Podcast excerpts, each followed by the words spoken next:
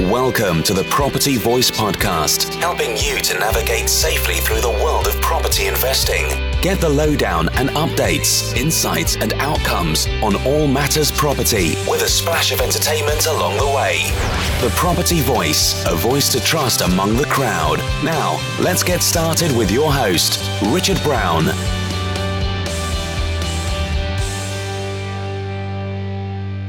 Hello and welcome to another episode of the Property Voice podcast. My name is Richard Brown, and as always, it's a pleasure to have you join me again on the show today. I'm joined on today's show by Ian Thomas, who is the co founder of LendInvest, the alternative lending platform for property developers and investors. Now, starting a lending company in 2008 might not have sounded like the best idea to do, and perhaps a little bit risky as well. But as we shall hear, there was also an opportunity to be had at the time to be able to fund some decent deals in the void that was left behind at that time, uh, as many of the banks withdrew their, their funding lines. So you could also say it was quite a shrewd move as well. Ian and LendInvest do in fact straddle the fintech and to some extent the lending and development segments uh, within the prop tech umbrella. So our conversation is wide ranging and straddles those two camps. So have a listen in as we discuss lending platforms and uh, how support of small developers in other ways can take place through lending and development as well. Okay, so let's get on with this week's featured topic with Property Chatter. Everybody, welcome once more to another episode of the Property Voice podcast. We've uh, in in the middle of our series on prop tech, and I'm very pleased today to be joined by the co-founder at LendInvest, Ian Thomas. Hi, Ian. How are you? Yeah, great. Thank you. And you? Yeah, very good. Very good. Thank you. I'm uh, looking forward to our conversation. It, it, I think, uh, as we sort of had a bit of a preamble conversation, it, it could it could straddle a couple of camps in the prop tech space. So. Um, I'm very, very keen to talk to you about perhaps learning and development. Maybe we'll come to that a little bit later. But uh, of course, LendInvest, um, I could also talk to you about fintech or financial technology in the property sector. But um, maybe you know it would be a great idea if you wouldn't mind just telling us a little bit about yourself and, and, and LendInvest and how it all came about. Would that be okay? Yeah, sure, no problem. I think you're right. We're a bit of a hybrid between the two. So um, probably prop tech and uh, fintech within the business. Um, and, and, probably none of that was intentional. It's just it was just trying to drive technology into our business to make ourselves more efficient. And we've ended up in in two spaces that that uh, are, are, sort of currently in vogue, I guess. Um, so the background to the business was um, I set the business up with uh, my co-founder Christian Faes in two, 2008. Um, so I'm from a property background. Prior to starting the business, I worked um, at a couple um, development businesses. So one called Ballymore, which is an Irish development business, where I was on the buy side with them, um, looking to buy propositions around the world, actually. Um, and then at SEGRO, where I was working on planning development on commercial schemes. So I'm a surveyor by by sort of trade and um, had had good commercial and residential experience.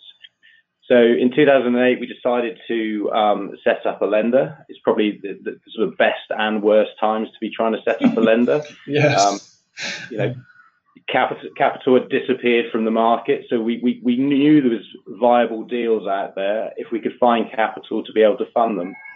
Um, so when we started, we were a purely sort of offline proposition, offering bridging finance, so short-term finance for people buying at auction and so on.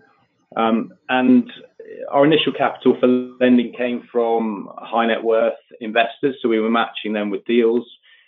That quickly had its frustrations, and we evolved the business model to opening up a fund. So we had a UK based fund. We now have a Luxembourg and a UK fund. Um, and we, along the way, we, sort of cemented our position in the market, started to do some some deals, um, got traction. Then we started to take some small bank funding lines on board. So we, we, we were sort of by default growing this really diverse um, capital base within the business. Um, and that was enabling us to sort of um, build the track record, do more transactions. It was probably around sort of 2012 that we started to see the emergence of um, some of the, at that point in time, sort of peer to peer lenders like Zopa and Funding Circle in the consumer and uh, business spaces, respectively. And we, we've been sort of flying all around the world, um, raising money into our um, lending funds. And we saw these, what we, we saw as just websites at the time, um, seemingly raising money um, relatively easily.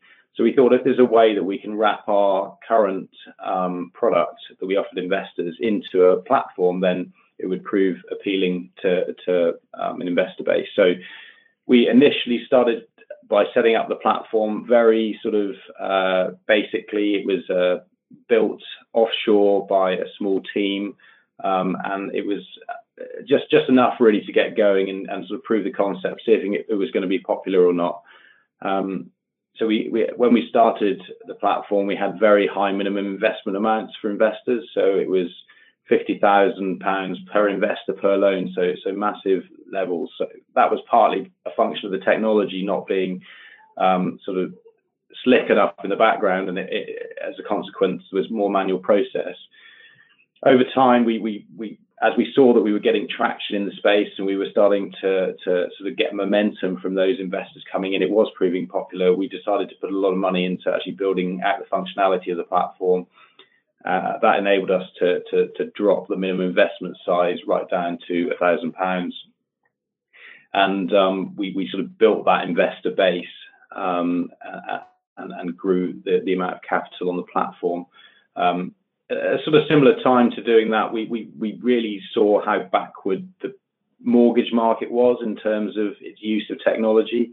And we could see that um, how successful we've been developing the online platform, if we could then translate that into um, the, the, sort of borrower experience and the efficiencies within the business and use technologies to enhance those, then then um, it could be quite an ex- exciting proposition. So, so that that's when we really started to think about technology in quite a different way um, to how we had before, and probably how other lenders think about it. Um, at the same time, we we, we continue to sort of grow the, the lending proposition. So our um, platform is is just one source of funding. So we've got bank funding lines, the platform, our funds, and more recently we started a retail bond program. So again, sort of keep keep it the theme of very diverse funding um, to to because we, we saw that the what what caused lenders problems in the downturn was not um, so much um, the the failings of the asset class. It was more a case of they the bank that they had funding from, certainly in the specialist space, um, pulled their funding line and, and, meant the business can continue to function. So by having diverse funding, um, we've sort of we're building defences against um, anything like that happening in the future. So our borrower proposition is primarily short-term bridging loans. We've now got a development finance product, and also uh, more recently, at the end of last year, we introduced a buy-to-let product. Um, so we're, we're sort of moving out of our niches towards more mainstream products over time. Um, and those more mainstream products is is where we can start to apply um, the, the technology we're building in, in, in, a much more sort of more scalable way. Um, so, for example, on the buy to let product now, we um, have a sort of fully online application. At the moment, it's just via um, sort of intermediaries, but that that's going to hopefully quickly change so we can sort of broaden out um, who can apply for our, our loans. Um, and then there's a lot of efficiencies inside the business that we've um, built through technology. So for us, a lot of the short-term lending we do is still about a human underwriter looking at every deal. Um, but it's it's also about facilitating them with the information to be able to make a really informed and, and rapid decision about a case. So um, that rather than them having to type into you know, 20 different um, systems, they, they they can get that information delivered to them so that their time is better spent on um, assessing the case and, and the, the, the sort of quality of the underlying proposition. So that's the sort of whistle stop through the through the business. Um, we've we've lent about 1.3 billion since we started the business. Um, we're about 130 people in London. Um, we we lend only in the UK um, and, and and only against property in in that short term development and buy to let spaces. Um, we continue to sort of grow our, our, our breadth of funding and and um, our platform. but yeah, we've been on a pretty interesting journey to get to where we are. It certainly sounds like it, Ian. I was just really, that was a great introduction, by the way. You covered off so much, you told the story, uh, which is which is what I wanted. This is why I didn't jump in. Um, but there's so much I could talk about there. Um, obviously, I think from my, our audience is primarily your customer base rather than, well, it could be both. It could also be your investor base because you take in funds, don't you, from, uh, you know, on a peer-to-peer type of basis and lend them out to uh, investors and developers. Yeah, so so so that the, the, our um, platform that enables investors to come on on board is it's sophisticated and high net worth investors only. Mm-hmm. Um, it's, it's, not a peer to peer style um, platform. It, it's it's effectively um, uh, sort of run run under a sort of investment fund basis. Um, but but um, yeah, we, we do have borrowers that will undertake a project and then maybe they they um, complete that project, they sell out, and, and, when they're between projects, they they do sometimes deploy cash into other propositions because I think with property people, they they sort of understand um, different property um, uh, projects, and, and therefore they're, they're, they're, they're more comfortable investing within an arena they understand. Um, so when someone goes onto our platform to look at what's available, they can select individual loans. So it'll have the loan to value, it'll have the, the location, not the absolute specifics of where it's, it is within that street, but it will give the general postcode. Um, and then they can see the strategy of the borrower, whether it's um, enhancement through additional planning or extension or what, whatever they intend to do with the property, and they can see um, the, the sort of exit strategy, what that borrower intend, how they intend to repay our loan, because that's the key key thing for us, because they are short term loans. They're sort of from one, typically one month to 18 months, mm-hmm. very flexible. Um, and and the and the borrowers um, have have different reasons for needing needing those loans. Um, but but the, the key thing that we offer them is is speed. So we're able to complete loans in sort of less than, than 14 days if required. Um, but but most of the time the borrowers just need to know they're going to have funding when they need to complete on their transaction. Um, that that's the key is having certainty about being able to perform, so you don't lose a deposit and so on. Yeah, I was going to ask you from um, then the customer side, so an investor or a developer. So we take um, as you, that product you just talked about, a bridging product. Um, the, the main difference, I guess, you're, you're, highlighted anyway, is speed and certainty um, of getting a, a, decision. Yeah, absolutely. Yeah.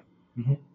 Yeah, so, so we, we will um, assess a deal. We'll, we'll, um, we'll, we'll, give the offer to the to the customer, and, and then it'll obviously go through the due diligence, legal work, evaluation, and so on. But but as soon as we've offered on a, a case, then we've effectively ring fenced capital to be able to complete that deal. If the deal then completes um, subsequent, then then further down the line we might choose to list that loan on the platform for investors to invest in. So there's there's never any concern from a borrower that a loan won't be funded on the platform because it's it's of no consequence to them because it happens subsequent um, to, to cash arriving in their account. Okay. And you mentioned the platform. Um, how much of what you do is done via an online platform? And how much of it is paper or alternative methods of communication? So there's, there's a number of different systems we use within the business. Um, so the, the, the, online platform that enables investors to access our loans is is, is fully um, online. So you could go on as an investor, you can you can qualify and, and, and you can deposit cash without needing to, to speak to someone in the team, and then you get automated interest payments and so on. Um, the, the, the, systems that then um, our underwriters use are different again, um, but um, again, it's, it's, it's, it's, highly automated in terms of what, what they, they're using. Um, so we, we sort of piece together a number of sort of best in class systems as well as our own bespoke in-house built built systems. Okay, and, and, and you mentioned with the buy to let product that um, I think you just rolling out or just have rolled out is um, did you say that could be fully online? Yeah, it's, it's so um, the the application process for that is is fully online. Um, it's it's the early days of that because we launched it at the end of last year, so we're just getting up to speed with that product. Um, and the the initial um, sort of avenue for that is, has been to, to hit the broker market. Mm-hmm. So so broker, brokers are able to onboard on the system and then um, put put their cases through um, the, the the online portal and there's, of, you know, DocuSign and everything through the through the process. Um, in, in, due course, we, we intend to evolve that system to be offering more functionality and allow customers to potentially come directly through through that route as well. Um, but but yeah, that, that will come as as um, the product evolves um, over the sort of next six, nine, 12 months. Okay. And uh, I noticed when I was reading up that um, you you offer various tools to the broker, you know, to the intermediary marketplace to assist them. Um, so where I'm getting at there is that you're you're building up the, the whole business around you know te- technological delivery, automated online delivery. From what I can see, is that is that a specific goal yeah. intention? Yeah. Yeah. So so for, for us, it's it's about um, being able to provide our sort of introducers and, and, customers with the tools to be able to assess whether what they need, you know, what, what product they need from us. Um, so we've got a number of different online calculators that allow them to um, look at effectively because we've got different tiered rates according to loan to value and, and um, different char- characteristics of the loan, so they can they can enter in the details around um, their specific project, and they can get feedback as to what the likely pricing is going to be and the how much leverage they could achieve. Mm-hmm. Um, so, so from our perspective, that that hopefully enables them to to be able to discover that without needing to necessarily phone in and speak to someone.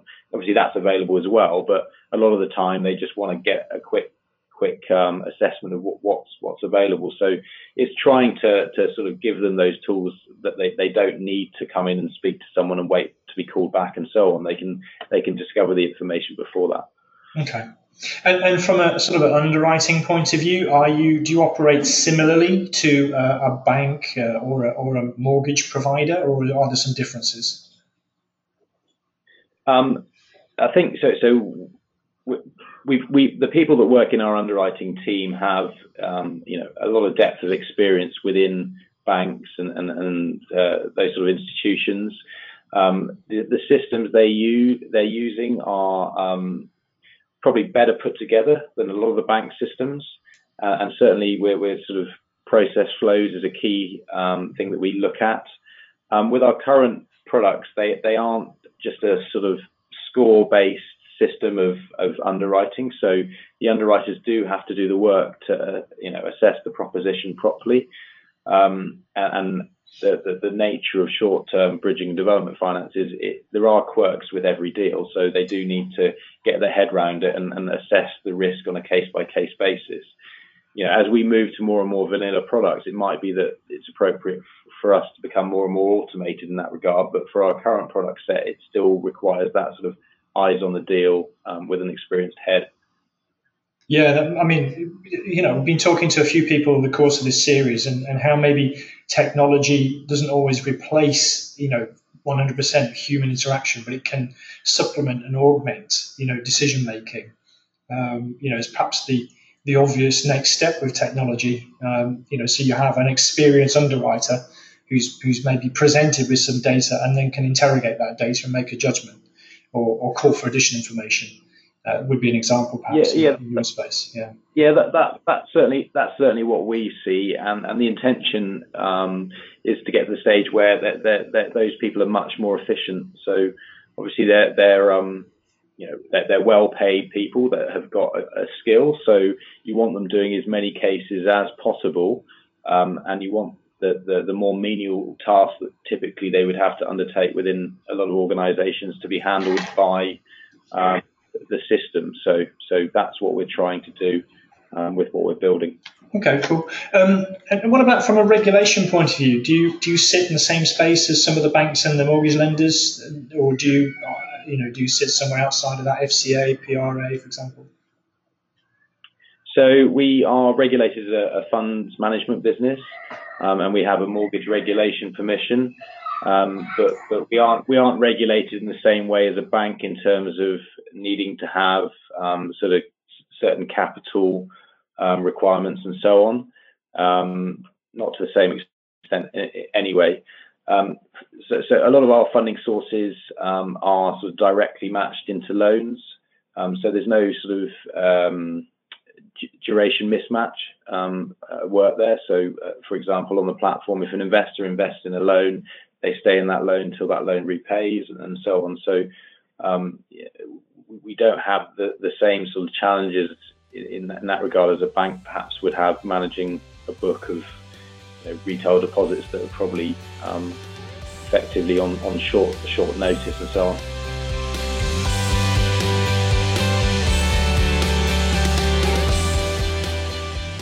And um, the the other question, perhaps I, would want to get into maybe talking to you about some of the learning and development side of it. So, but maybe um, just one other point of interest I had was, uh, are you do you have any plans to do uh, anything around the IFISA? Uh, you know, the innovative finance ISA. Um, we so so we, we, we haven't at the moment got plans to become um, effectively that that's via the, the, the sort of peer to peer offer. Yeah, yeah. Um, we, we, we aren't coming at that route in terms of our um, how we intend to to raise capital. You know, in, in due course, if that's very successful for the other people that have, have gone down that route, then we might choose to look at it. Um, at the moment, the, the, the, main way that people can access our product, our lending product via an ISA is through our listed retail bonds. So we did a listed bond back in August uh, where we raised 50 million. Um, that can be bought through someone's stockbroker. So for us, it felt like a, a very regulated and very sort of um, straightforward way for people to be able to effectively lend into our loans through um, their ISA or their pension and so on. And, and, and that was the best route for us. Uh, I, I, can see why you'd say that, and let somebody else get you know trailblaze and see how they get on with it. That makes a lot of sense to me. Um, yeah, absolutely.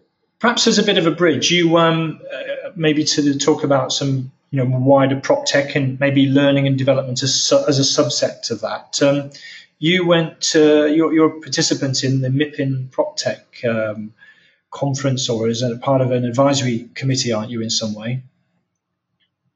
Yeah, so I've um, I've got involved with um, MIPIM, who are very keen to sort of push forward um, prop tech and the prop tech, tech uh, sort of agenda. So I've been involved in helping them, along with the, the, the wider committee on this, um, uh, help shape their conferences. So they're doing one in, in Paris and also one in New York um, which which will be be sort of good events.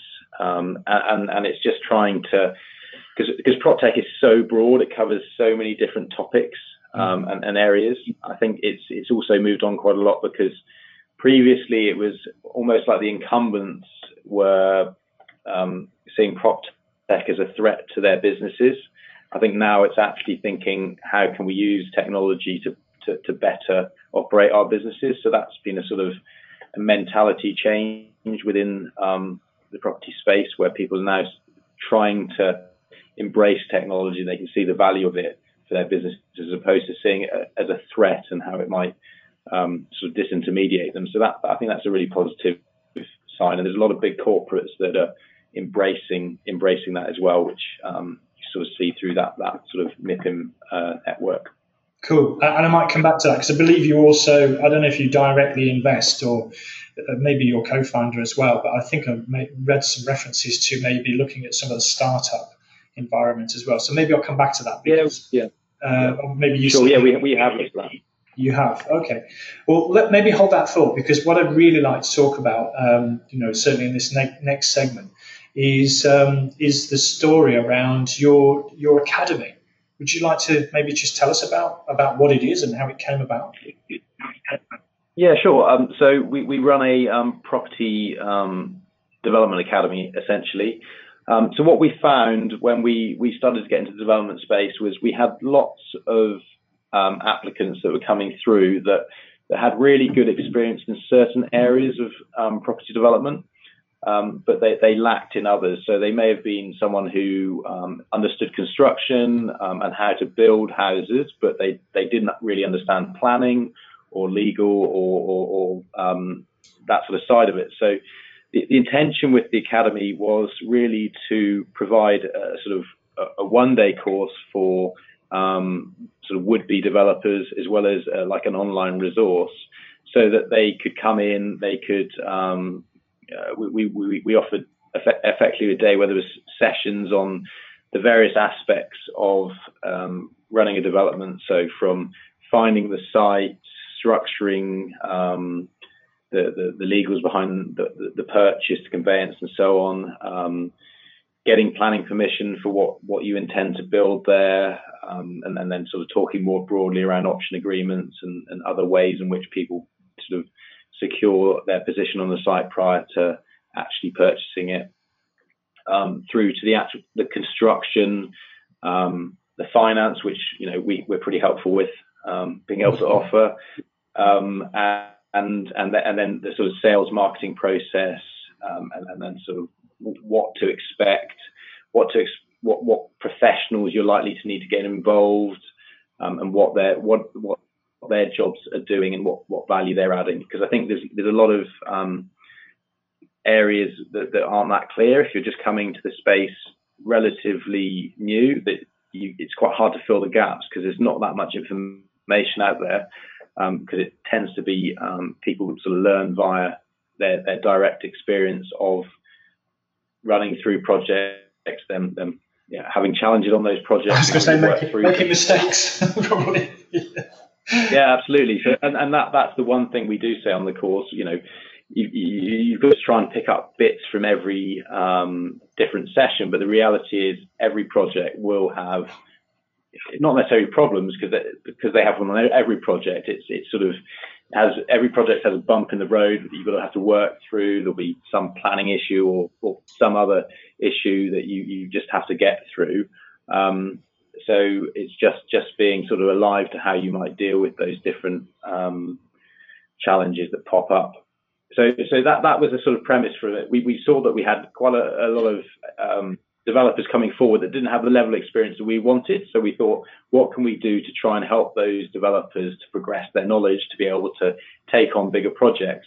And that really tied into the wider theme about getting sort of Britain building because if you go back um, 20 or 30 years, the number of houses built by those SME developers um, was quite large, but those SMEs have sort of disappeared out of the market, and consequently, you know, we continue to have this challenged um, housing environment where um, there's, there's just not enough houses being built.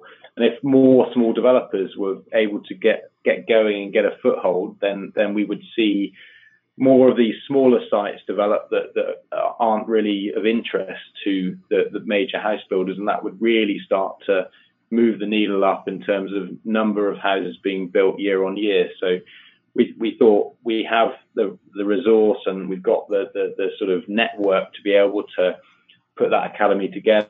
And, and so, so, so why not really? Um, and it, it, has proved really popular um, by you know, the attendees. Yeah, I, have seen it. Really caught my eye, and I compliment you on it. And uh, my understanding is, you're not. It's not for profit. The uh, cannabis side of it is that is that correct? Yeah, absolutely. So everyone that comes and talks, the lawyers, the um, quantity surveyors, and so on, they all give their time um, uh, for free, and we put on the, a, a venue here um, in, for the London academies, and then we do them regionally as well, and we do them with um, sort of advisors we use in the region. So everyone's sort of working towards the same um, aim. So it's it's a, it's a, effectively a free course. Yeah, it, it's uh, I compliment you on it, and uh, obviously this is a face-to-face course. You're in a uh, sort of a training day, effectively. Um, so it, it, in a in a way, it's not classic prop tech, um, but it's an enhancement. I can see the bridge because um, if obviously if you've got the funding side of it, such as LendInvest, then you're you're upskilling developers so that you've got a better prospect for your lending proposition. So it complements that. Uh, obviously, it de-risks um, things from the developer's point of view to get this kind of trading. And you're quite right, there isn't a lot of it around. Uh, certainly not around in a qualitative way and all in one place, and etc. Uh, but it's not. It's not the the seminar itself. The day is not pure prop tech. But believe you've got online resources as well, haven't you? Yeah, so there's, there's information that is, is put online associated with those courses, and we, we do try and so as, as much yeah, I think property development is a very sort of it is a face to face sort of business. So we the, the, the groups that we get, the sort of 25 people in each session, there's a network created within that group. Um, and then they're all linked in after after the sessions, and you know it's it's quite a lonely world being a property developer. So the intention is that they can suddenly pick up the phone to someone who they probably know has a better understanding of a certain part of the, the sort of construction process or whatever it is. So, um, you know, we, we, we link people up afterwards and, and, and make sure that, you know, they, they, they continue that, that, that sort of network um, as they build their businesses. Yeah, and I think this is something we, we touched on before we came on air, wasn't it? About the um, we can use technology um, as a learning aid, but unless we go out and apply it in some way, it, you know, it's not a lot of value. But equally, as you also just said, that um, you know, there's so many elements to being a property developer, and it's unusual to find all of those elements to a high skill level in one individual. And by the way, it, it's a lonely old trail. One development can last for quite, quite a period of time. Uh, and you you can encounter quite a lot of issues, as you rightly suggest. So I think is this blend between old world and new world and practical hands-on and theoretical, you know, classroom type of thing that um, spins out of this. So it's very much a complement. I think the learning and development we're talking about here is a complement to what we do on a day-by-day basis. And I think the other thing I just want to maybe just add is that, of course, development is is perhaps seen as a, a progression from you know another form of investing in property.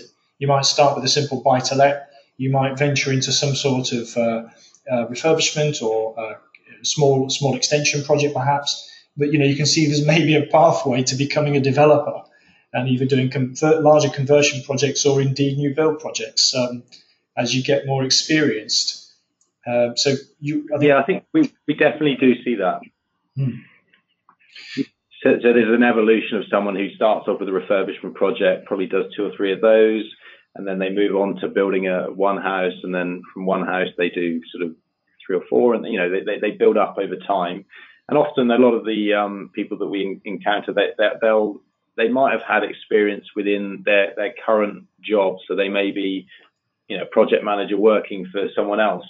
Um, they've never done it themselves, but they, they they sort of want to make the leap to start to do projects because they've got the basic skills there. Um, they've probably got it on on a, for for, for much larger scale projects. So they just want to try and bring it down, boil it down to, to some smaller projects and just get started. Mm. And I'm just wondering, from uh, I don't know, maybe a bit of an unfair question, Ian, but it would would would it be a feather in the cap of a developer if they'd been on your course and then applied for some sort of de- developer funding, uh, particularly if they were they didn't have a um, they didn't have a high track record? Yeah, so I think it, it obviously it, it, shows that they're, they're they're sort of serious about it. Um, um, we do still require experience and experience relative to the project they intend to undertake. So, you know, the, the, guys that have done small refurbishment projects, if they suddenly want to build ten houses, it's probably not going to be appropriate. But if they want to move up slowly to, to take on a bit more of a challenge, then then yes, it, it probably helps. Um, it certainly helps to know them and know that they're, you know, the, the, the way they think and, and what they intend to do. Very good. Yeah, I thought so. So, so maybe drifting a little bit outside of the whole sort of LendInvest community, and maybe a wider conversation about learning and development, and particularly with the prop tech spin. Um, you know, what what would you say? Uh, what are you seeing out there as uh, as resources or methods of learning?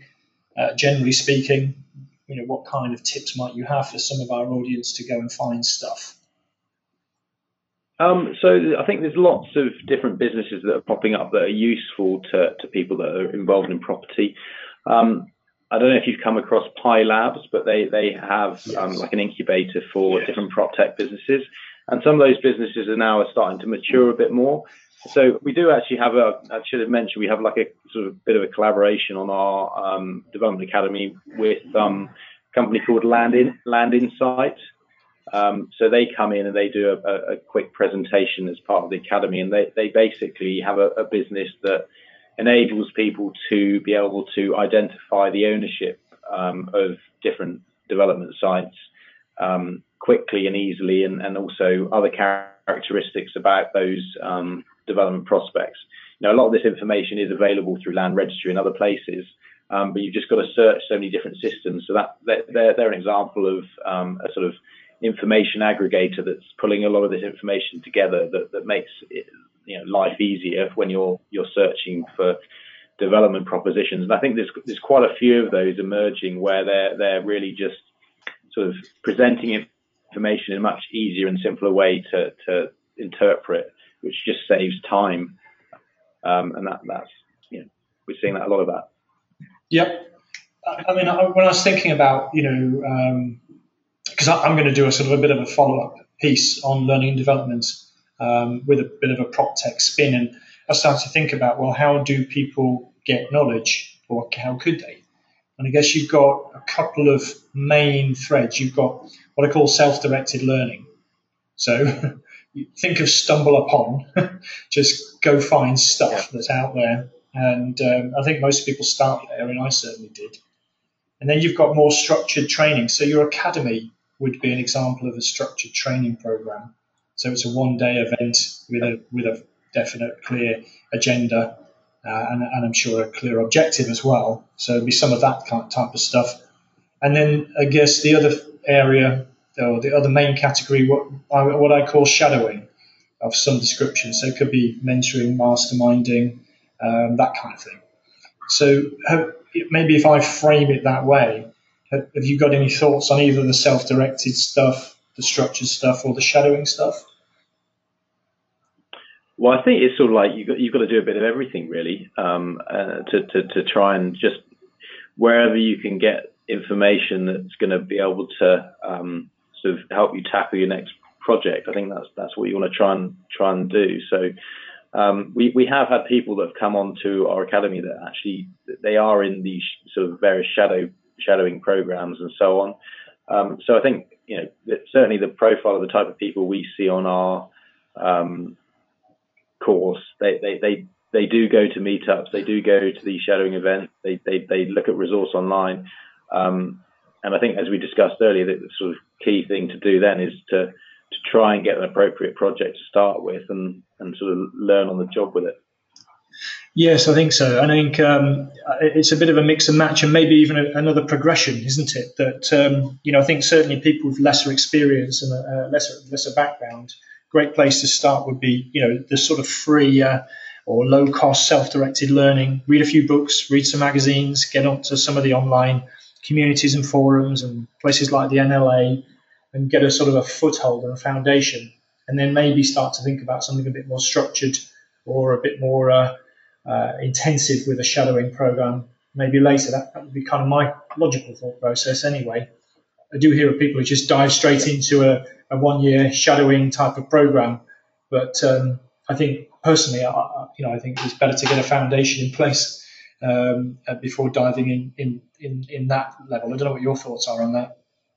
Yeah, I think I think that's right. Really, I think you know um, some of those shadowing programs can be quite expensive, and not sometimes do wonder what you get back from it. So um, I think by you know, and, and maybe there's, there's, there's sort of developers or, or, there's people in your local area that you can just sort of get to know and, get an understanding from them um, as to sort of projects they're working on and you know get involved in some way in, in, in that, that that would help um, you sort of understand the, next steps.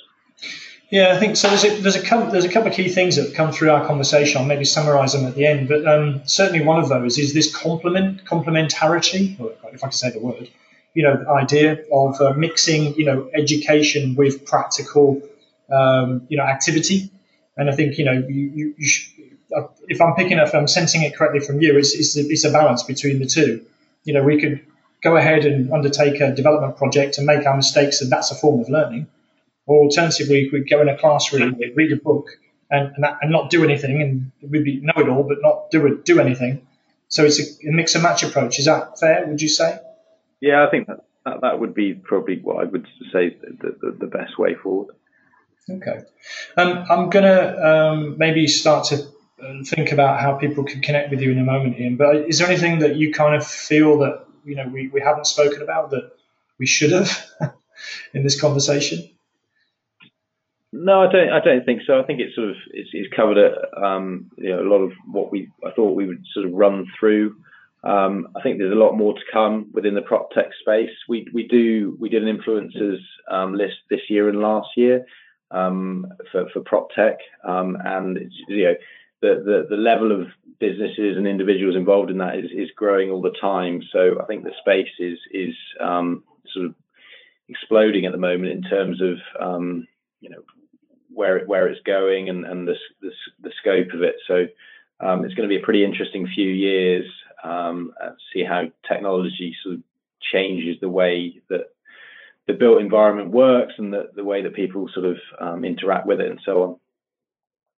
Yeah, totally agree. And you mentioned Pi Labs, for example, and uh, I think looking at some of the incubators or some of the um, startup um, you know, types of VCs or crowdfunding types of platforms is another good way. I've, I have a little dabble myself with uh, Crowdcube and it's always interesting to see what's coming downstream. You get a bit of an insight. But, but equally, I think um, what you also said earlier is some of the major players are now starting to look at how they can embrace prop tech and not see it as a threat. So, um, you know, a bit like with the internet, we have bricks and clicks now, um, where it wasn't just, you know, we have, obviously have Amazon, who came and disrupted retail big time, but a lot of the uh, existing retailers adopted online, you know, uh, delivery platforms to enhance their business and, you know, kind of blur, meant, uh, uh, mixed it with their existing uh, bricks and mortar business. So, do you say do you see something similar happening happening with property as well? A little bit of some disruptors, yeah. but equally some people just embracing the technology to enhance their business. Yeah, I think it's it's it's sort of all disrupted over time, um, but that's not a negative uh, way to look at it. So I think everyone just is, is recognizes that technology can make them generally make them more efficient um, in what they do, um, and, and and that sort of means that things should you know be able to be done a, a more cost effective way. So I think that's across the board in property because there is a lot of inefficiencies. So there's lots of areas where there's either high costs, high fees, um, things take a long time, and I think um, technology will change that, and it will mean things become easier, probably cost a bit less, um, and, and, can be done a lot swifter. Sounds like a good summary to me. Um, so, Ian, perhaps how, how could people reach out, not necessarily with you personally, but with LendInvest, whether it's from the, the, the, lending point of view or from the academy point of view? And are there any sort of resources that you could point people towards as well? Sure, the best place to go is probably to our website, um, depending on what you're interested in. So, obviously, uh, lendinvest.com, you can go to um, the invest section or, or the borrow, and, and, there's lots of resources there to, to look at um, and, and, links to um, the developer sort of academy as well. So, um, probably the, the, website is the best route in to, to have a look at um, what we've got. Yeah, and maybe if I can add one myself, I mean, particularly, I, I joined your development academy uh, online and uh, there's a bunch of uh, useful resources that are linked there. So if, if anyone is interested in development, um, it talks through the various phases of, uh, of a development project with lots of insights from, from pretty respectable people. So I can add that little bit of endorsement as well. And I'll put all the links to those um, those resources in in the um, show notes for the for the episode as well. But uh, Ian, it's just you know it's incredible what you've done. I think the journey, as you say, you started your business in possibly the best and worst time, uh, either mid or end of uh, global financial crisis. So all credit to you. And uh, thanks very much. No, I, I really appreciate you joining me on the show today and sharing your insights. It's been it's been very interesting indeed. Yeah, no problem. Thanks, thanks for your time.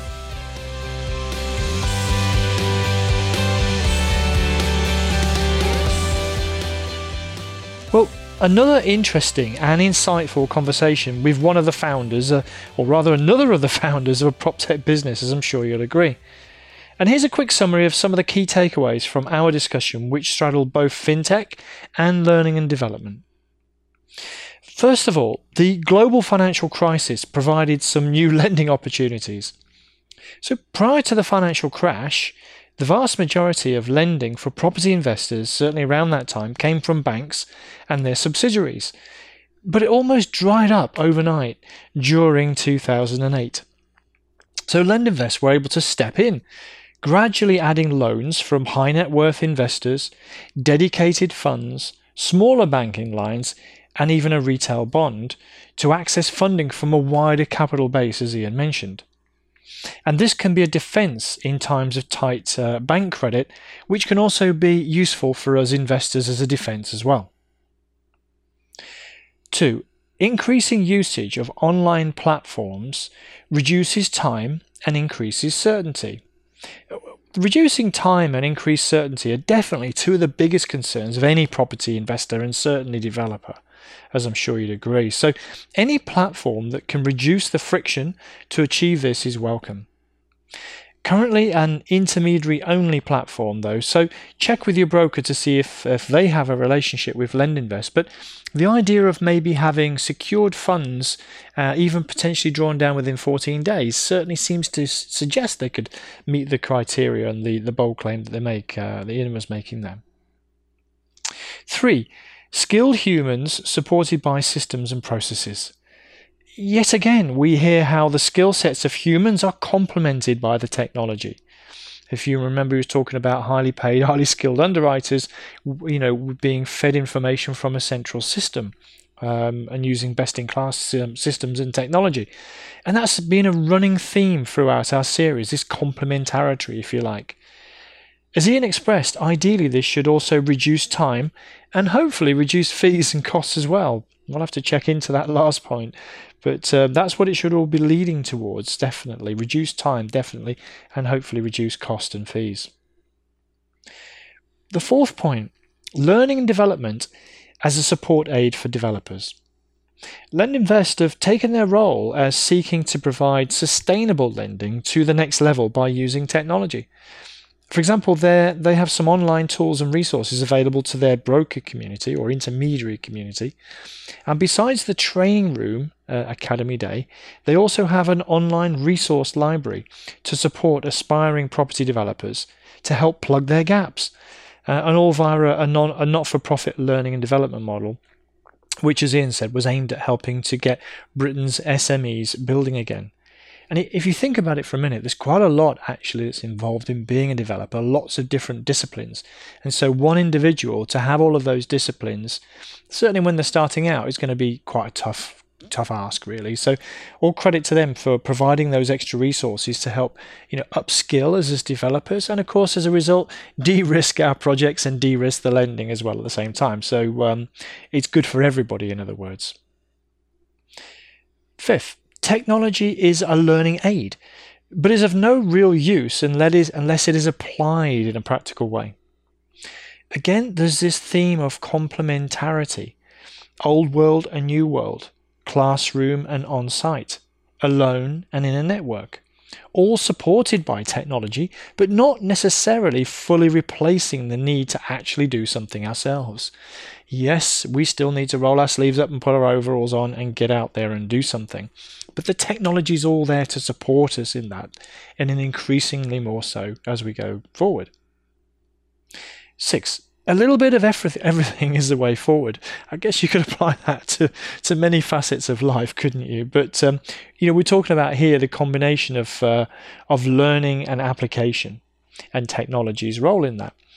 And uh, just a quick sort of heads up, really, we talked about self-directed learning, structured learning, such as the uh, such as in a classroom or a, a training provider, and shadowing, all playing their part in our learning and development although they're best applied in a logical and progressive way, not necessarily you know diving into the the end result. But I know some people like to do that and have done that and have succeeded as well, succeeded even. And finally, there's greater support to businesses now through the incubators, venture capitalists, and crowdfunders. All themselves are, in fact, examples of fintech development uh, to some extent. And learning is also about on the job experience. But a support system of uh, sorry support systems provided by those uh, incubators and VCs, and networking opportunities amongst peers certainly help to make the journey a little less painful. It was quite fitting, really, to finish off looking towards some of the investment community with a shout out to Pi Labs mentioned by Ian, as we have a chat with uh, Dominic Wilson, one of the uh, Pi Labs founders, in a week or two. So do make sure you're listening for that for an alternative investor perspective into the prop tech companies out there. So uh, yeah, it was it's quite a fascinating one. I, I hope you you tune in for that one. But next time, we'll take a closer look at learning and development and perhaps also pull together some of the threads of fintech based on some of my own research as we start to think about coming to end uh, sorry coming to an end in this series over the next few weeks or so. But in the meantime you can find the show notes uh, for today's uh, episode over at the website thepropertyvoice.net or if you want to talk about anything from today's show receive an introduction to one of my guests or just talk about property investing generally, you know you can always email me, podcast at thepropertyvoice.net, and I'd be more than happy to hear from you. Once again, though, all I want to say this week is thank you very much for listening, and until next time on the Property Voice podcast, is ciao ciao. Thank you for listening today. Now head over to thepropertyvoice.net for more inspirational content and get updates through our mailing list. Join us next time on the Property Voice podcast. And if you enjoyed the show, please don't forget to rate us on iTunes.